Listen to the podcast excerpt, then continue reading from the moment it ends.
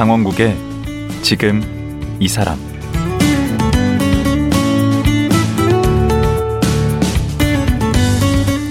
안녕하세요. 강원국입니다.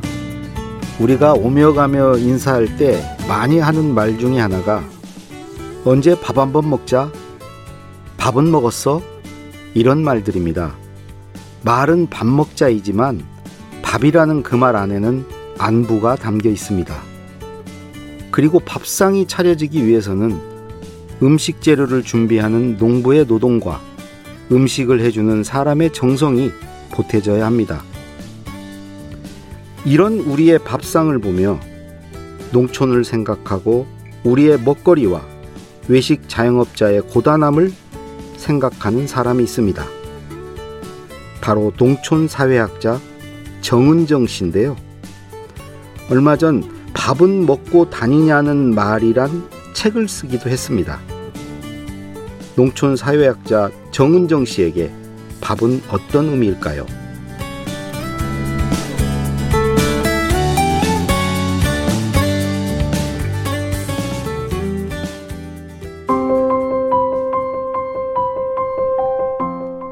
정은정 씨는 충주에서 태어났습니다. 농촌, 농업, 농민에 관심을 갖고 농촌 사회학을 공부하게 됐습니다.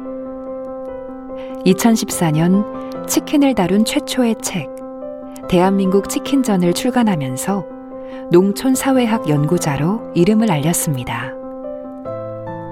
백남기 농민의 투쟁 기록을 담은 아스팔트 위에 씨앗을 뿌리다. 치킨집 배달 노동자가 주인공인 어린이 책 그렇게 치킨이 된다를 썼습니다. 신문과 방송 등 각종 매체에 농촌과 먹거리에 대해 방송하며 칼럼을 쓰고 있습니다. 최근에는 밥에 주목하여 에세이 밥은 먹고 다니냐는 말을 출간했습니다. 예, 농촌 사회학자 정은정 씨 모셨습니다. 안녕하세요. 네, 안녕하세요. 네. 영광입니다. 근래 뵌 분 중에 제일 유명하신 분입니다.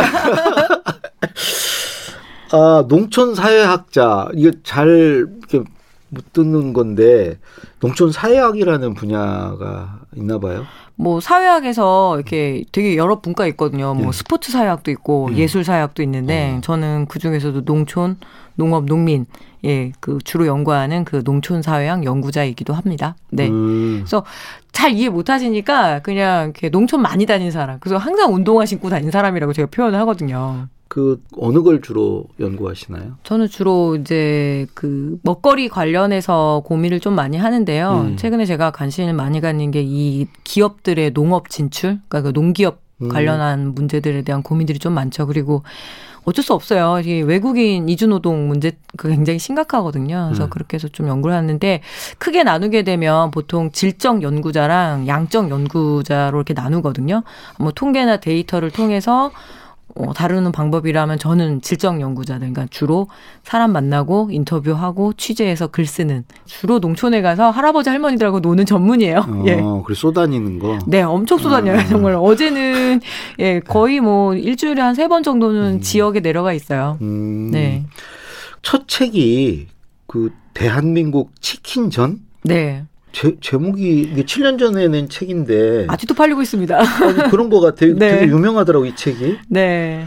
치킨 전에서 그 전이 무슨 전이래요? 아, 전쟁할 때 전이에요? 아니요 말씀전이라고 생각을 많이들 하시더라고요. 그게 응. 아니라 별전자 전시회할 때. 아 전시회할 때. 네, 그러니까 그 치킨을 통해서 이제 대한민국의 사람들이 어떻게 먹고 사는지 특히 이제 농업 문제를 음. 좀 많이 들여다봤죠. 양계 산업에 기반을 해서 음. 어, 농민들이 아 왜 치킨 이렇게 많이 먹고 많이 팔리는데 음. 농민들 그리고 음. 이제 치킨 튀기는 자영업자들 음. 그리고 먹는 우리들 음. 다 행복할까 이런 고민 속에서 출발한 책이에요. 예. 어 내용은 어떤 내용이에요? 이게 치킨 한 마리에 관련돼 있는 삶의 관계가 있잖아요. 음. 일단은 양계 산업, 양계 산업 보통 생각하시면 이렇게 계란을 많이 생각하는데 음. 고기 딱 기르는 게 육계 산업이거든요. 네. 근데 한국의 육계 산업 같은 경우에는 거의 90한 7, 8%가 기업 계열화가 완료가 됐어요. 그러니까 청취자 여러분들 지금 닭을 한 마리 사서 드시면 그게 농산물일까요? 아니면은 기업의 제품일까요? 어, 그러니까 하자로 시작한 뭐 이런 데들. 네, 네. 그래서 다 공산품이네. 네, 그래서 농민들하고 이제 계약을 맺죠. 그래서 네. 그 이제 길러주는 값, 값, 그걸 사육 수수료라고 하거든요. 네. 그래서 회사에서 병아리랑 뭐 그리고 사료랑 약품을 대고 농민들은 대신 길러주는 값, 음. 그러니까 자기의 시설에서 음. 그거를 이제 보통 기업 계열화라고 하고요. 네. 농민들은 네. 아 그냥 우리는 하청업자요 이렇게 얘기하시더라고요. 오. 네. 그러면 우리가 먹는 그 치킨 값에서 네. 그 농민들이 가져가는 닭 값 네. 그럼 비중이 얼마나 돼요? 아, 좀 많이 놀라시더라고요. 채 500원이 되지 않죠. 한 마리당 500원 어, 농민한테 왜냐면 사육 수수료라고 말씀드렸잖아요. 네. 그러니까 정산 과정이 있어요. 그러니까 음. 한 달에서 한 한 달 3일 정도만 기르면 우리가 먹는 그 1.5kg짜리 닭이 되거든요. 그러니까 10호 닭이 1kg이에요. 네. 그러니까 뭐 이제 도게 되고 발골되니까 이제 1kg이 되는데 그 닭을 길러서 이제 그 육계회사로 보내게 되면 정산을 하죠. 당연히 이제 병아리값 빼야 되고요. 음. 사료값 빼야 되고요. 음. 그리고 거기에 들어가는 뭐 광열비라든가 뭐 그리고 실제로 시설 운영비라든가 이런 거 저런 거 제하면 그 원가를 제하면 예, 채 한 400원에서 500원이 안 되는 걸로 알고 있습니다. 근데 치킨만 유독 그런 건 아니고요. 음. 우리가 먹는 음식들 대부분이 이 농업 농민들에게 돌아가는 몫이 채 10%가 될락 말락 이렇다고 얘기를 보통 하거든요. 근데 치킨집 또 마찬가지잖아요. 그분들도 네. 그렇게 뭐 그다지 그렇게 그걸로 돈을 많이 벌거나 그러진 않잖아요. 아무도 돈 버는 사람이 없어요. 그러면. 예, 그러니까 자영업자들 뭐 특히 치킨집으로 상징되는 이 자영업자들의 네. 고통이야 제가 중원보원 할 필요가 없는데 음. 잠시 원가 말씀드리면은 그 닭이 음. 도개가 돼서 프랜차이즈 본사로 넘어가게 되면 음. 이 업자, 그러니까 사장님들이 공급받을 땐 그 닭은 5천 원까지, 5천에서 5천 800원 사이까지 되거든요. 가볍게 10배가 뛰어요. 아, 치킨집 사장님이 네. 5천 원에 받아요? 네, 그렇고 난 다음에 근데 식용유 값이 최근에 엄청 고공 행진이나 국제 음. 곡물 가격이 올라서 음. 그래서 우리가 먹는 치킨에 그 식용유가 차지하는 원가가 되게 커요. 거의 천 원이 넘거든요. 여기에 뭐 치킨 무에다 탄산 음료에다가 여러 가지 합치면 아이고 치킨집 사장님들은 천 오백 원에서 이천 원 정도의 수익률을 갖고 있다고 얘기를 하는데 음. 문제는 전국에 치킨집이 너무 많죠. 공식적으로는 5만 개인데 한 7만 곳에서 한 8만 곳까지도 추정을 합니다. 왜 이렇게 치킨을 좋아하게 됐을까요? 뭐 시대별로 그 굴곡이 있는데 음. 일단은 밀가루와 기름이 만나서 튀기면은 안 맛있는 게 없어요. 거기에 뭐, 뭐 예. 고무신도 맛있다고 그러더라고요. 예. 근데 거기에다가 이제 닭 이 아주 고기에 응축된 맛이 있잖아요. 이게 콩과 옥수수 사료로 길렀기 때문에 정말 제가 표현으로는 꽉 뭉쳐진 압축된 매력이라고 제가 음. 표현을 보통 음. 하거든요. 이 세 가지를 합치면은 닭만 구운 구운 닭보다 그리고 삶은 닭보다는 훨씬 맛있죠. 근데 음. 여기다가 어 물엿이나 설탕까지 바르면 예. 양념치킨이잖아요. 그럼 더 맛있죠. 그러면 거절할 수 없습니다. 그 매력. 정은정 작가는 그 프라이드 좋아하세요? 양념치킨 좋아하세요? 아, 그건 진짜 엄마 좋으냐 아빠 좋으냐와의 음. 그 딜레마인데요.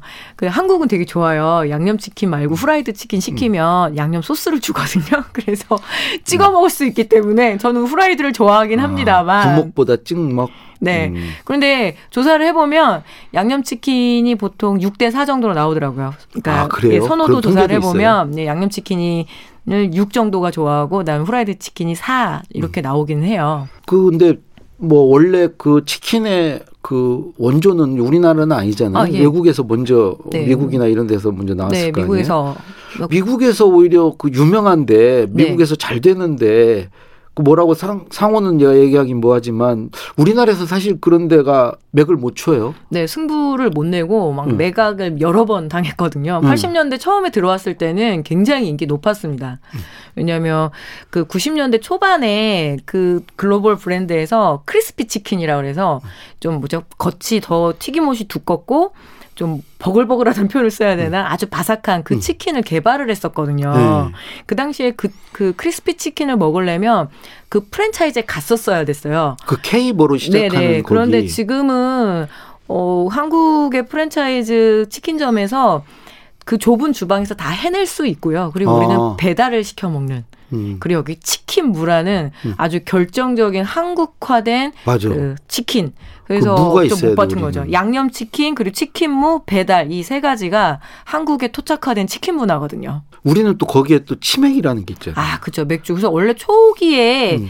그 K에서도 맥주를 팔았었어요. 80년대에는. 음. 그러니까 그때는 돈이 좀 있는 어른들, 직장인들이 가서 먹는 거였으니까 그런데 이 맥주를 취급을 하게 되면 청소년 노동, 그러니까 아르바이트를 쓸 수가 없거든요.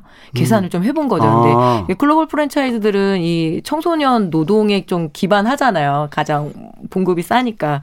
그래서 뭘 포기할까 했을 때 맥주를 포기했는데 그게 조금 패착인 것 같아요. 요즘 다시 팔기도 합니다. 파는 매장도 있어요. 음. 네.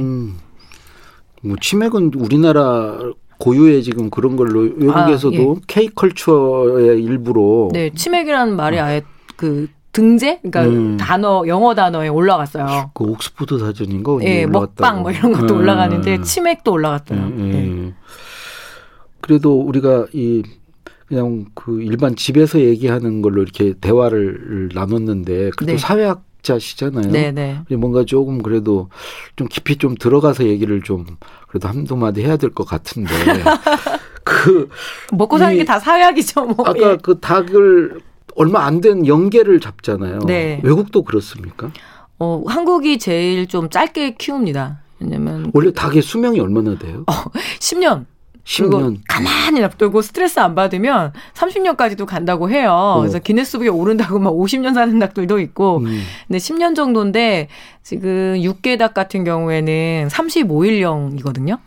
그러니까 한 35일 달, 만에 잡아요? 네, 병아리에서 35일 기르면 잡고 연계는 2주, 2주 정도만 기르면 우리가 먹는 보통 삼계탕 닭이 돼요.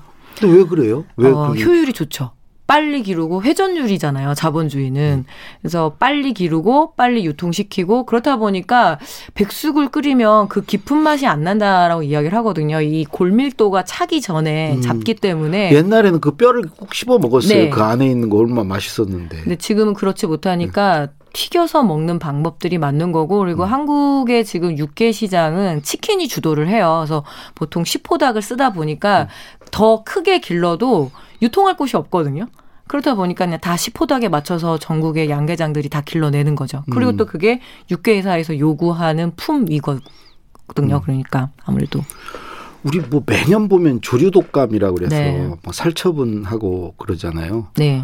그거는 어떻게 뭐 방법이 없어요? 지금 특별 방역 기간 벌써 도래됐고요. 그러니까 음. 이게 조류 독감 특히 이제 AI라고 하는데 음. 고, 고병원성 조류 인플루엔자가 문제인데 철새는 날아오는 걸 말릴 수가 없잖아요. 음.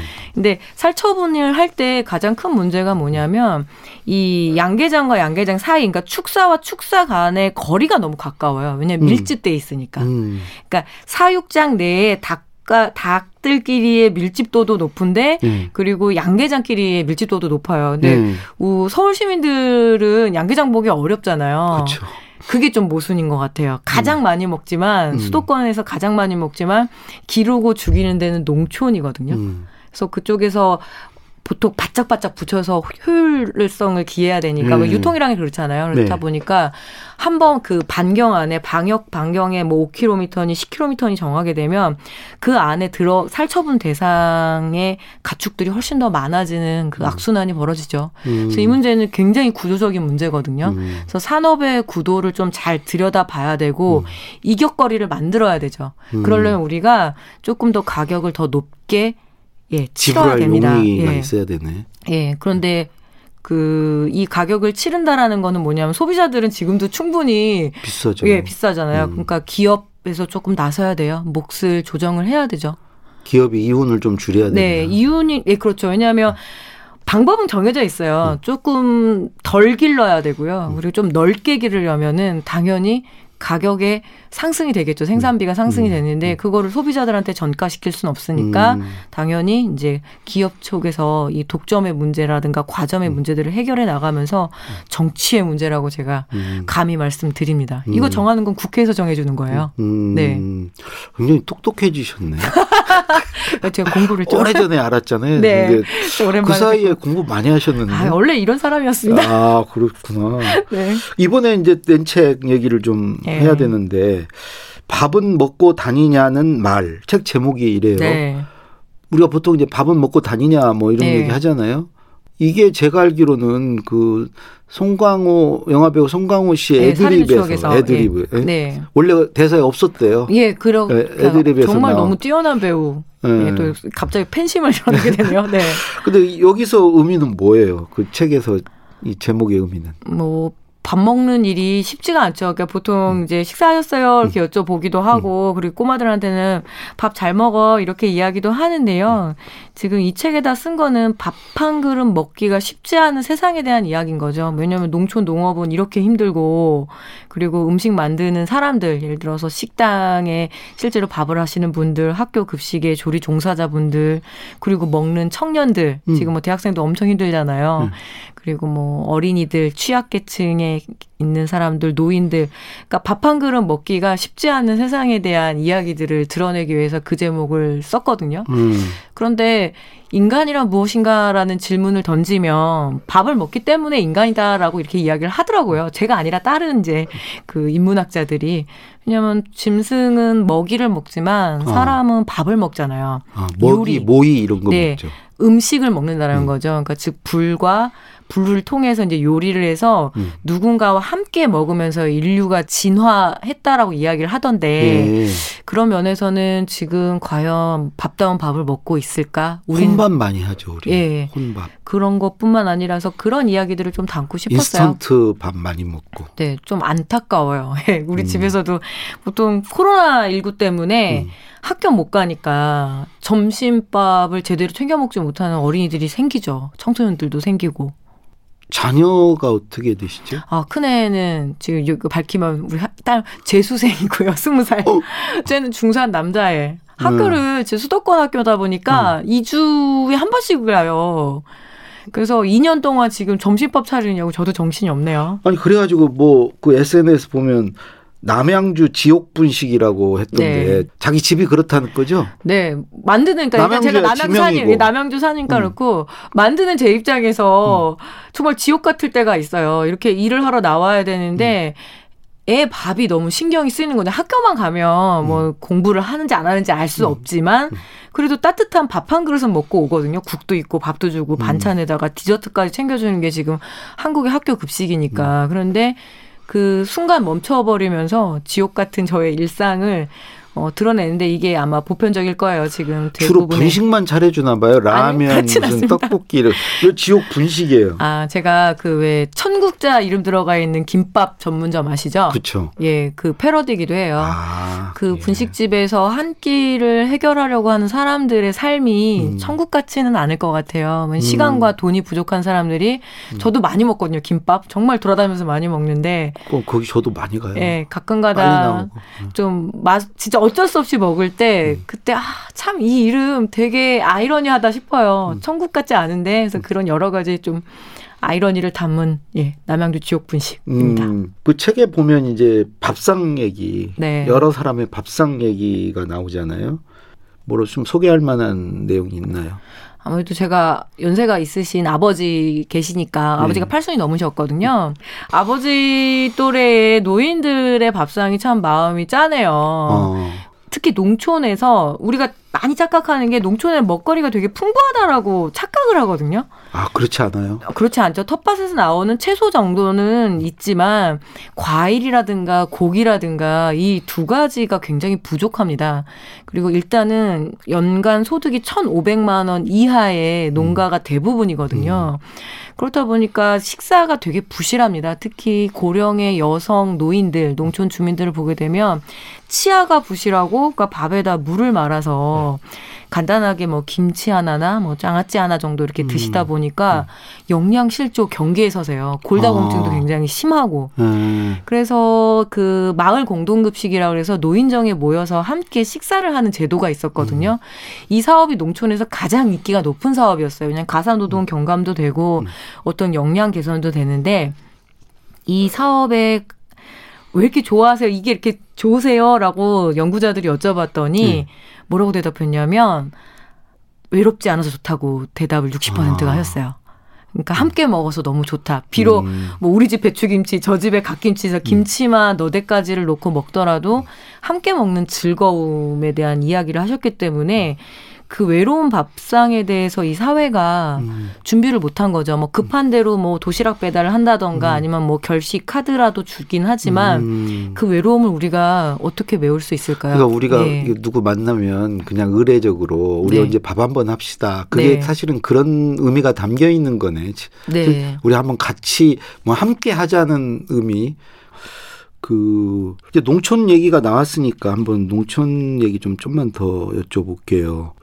얼마 전에 그 여든 아홉 곳을 인구 감소 지역으로 지정을 해서 네. 뭔가 그 귀농 귀촌 뭐 정책을 펼치겠다는 얘기가 나왔는데 이게 어느 뭐 효과가 좀 있을 것 같나요? 예, 지금 행정안전부죠. 행안부가 그 1조씩 해서 10년 동안 10조를 이렇게 지원을 하겠다라고 이야기를 하고 있는데요. 어, 예. 뭐 이게 마스다 보고서라고 해서 일본에서 먼저 이 소멸 위험 관련해서 이제 보고서가 있고 거기에 기준에 보게 되면 한국의 거의 110곳이 넘는 지역이 소멸 위험 지역이에요. 어. 예, 뭐 그러니까 65세 이상 인구의 비율 그리고 뭐 가임 여성의 비율 뭐 이렇게 따지게 되는데 음. 일단 저는 이 논의에는 그렇게 동의하진 않아요. 사람의 삶이 그렇게 쉽게 소멸하지도 않을 뿐더러 이거는 그 인구 중심의 사고 방식이거든요. 관계 인구랑 교류 인구라는 말을 요새 많이 쓰는데 음. 그 지역에 왔다 갔다 하는 사람들 있잖아요. 그렇죠. 그러니까 이 소멸 위험 지수에서 보게 되면 양평군도 예 소멸 위험 지수예요. 어. 소멸 위험 지역인데 음. 주말에 양평에 사람 너무 많거든요. 예, 그래서 주민들이 너무 힘들다라고 하는데 음. 아무리 봐도 소멸 안 될 것 같은데 이런 생각이 들면서 음. 그래도 이 행안부에서 걱정은 될 겁니다. 너무 음. 출생 신고도 없고 그렇다 보니까 그런데 이 돈을 넣는다고 해서 해결될 건 아니거든요. 음. 그 주로 이제 이 사업을 보니까 공모를 해야 되는 거예요. 지역의 음. 공무원들과 주민들이 우리가 이런 사업을 해서 음. 활성화를 시켜볼 테니까 국비로 지원을 해주세요라는 건데 그렇다면 정부 입장에서는 정부 입맛에 맞는 사업에 돈이 들어갈 확률이 높고 음. 이미 농촌에서 오랫동안 이 농촌 재생이나 음. 뭐 부활이나 이런 것들 꿈꾸면서 많은 사업들이 있었거든요. 뭐 음. 관광 농원을 음, 해봐라, 뭐뭐 펜션을 지어봐라 했는데 그거 망해서 지금 수습 안 되고 있거든요. 음. 그리고 일부 용역 업체들, 그러니까 부실한 어떤 컨설팅 업체들만 배가 부르고 주민들에게는 어, 실제로 혜택이 가지 않았기 때문에 음. 이 사업 굉장히 예민하게 음. 봐야 되는 거고 음. 그리고 그 지정되지 않은 옆마을, 음. 옆 지역 같은 경우 우리도 지금 굉장히 사람 없는데 왜 우리는 안 해줘? 이런 불만 나올 수 있거든요.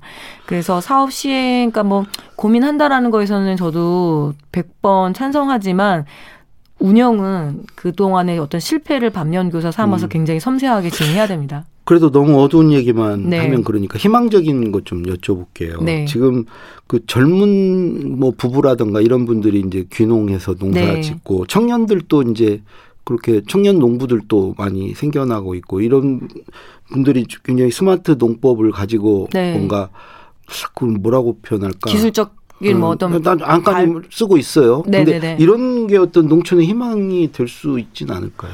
그 해마다 농촌경제연구원에서 그 농업에 대한 인식 조사를 해요. 일반 시민들을 대상으로 해서 근데 코로나 19를 딱 겪고 나니까 네. 도저히 이제 이 수도권에서 못 살겠다라는 인식이 굉장히 높아졌어요. 그래서 귀농과 귀촌에 네. 대한 의사가 그 어느 때보다 높아져 있고요. 네.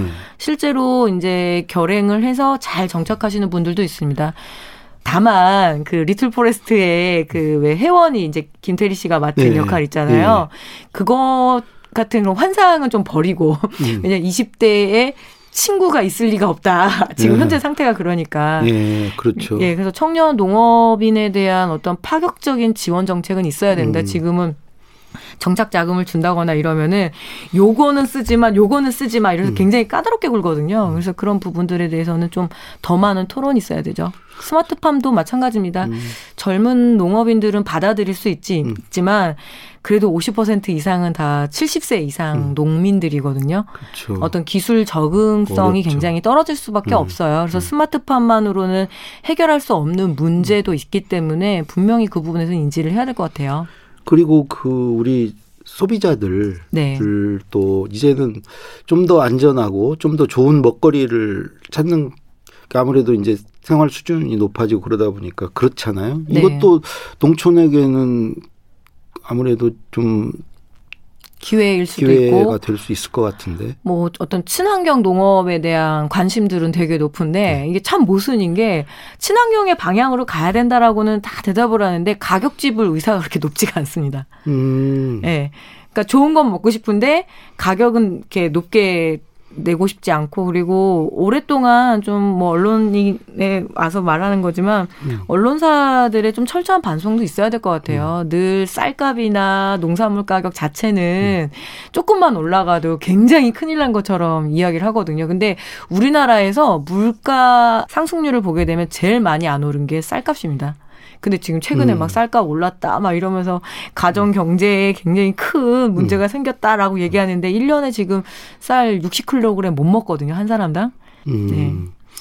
그래도 이제 마지막으로 정말 좀 그 희망적인 얘기를 듣고 싶은데 네. 단도직입적으로 우리 농촌에 네. 희망이 있냐? 네. 예, 그거에 대해서 결론적으로 좀 말씀을 해주신다면. 쉽게 사라지지 않을 거라는 말씀을 드리고 싶어요. 아, 예. 예. 그 사람들의 삶은 굉장히 꿋꿋하고 음. 또 고향을 사랑하기 때문에 음. 남아 있는 거고 그 음. 삶이 행복하기 때문에 남아 있기 때문에 음. 남아 있는 거거든요.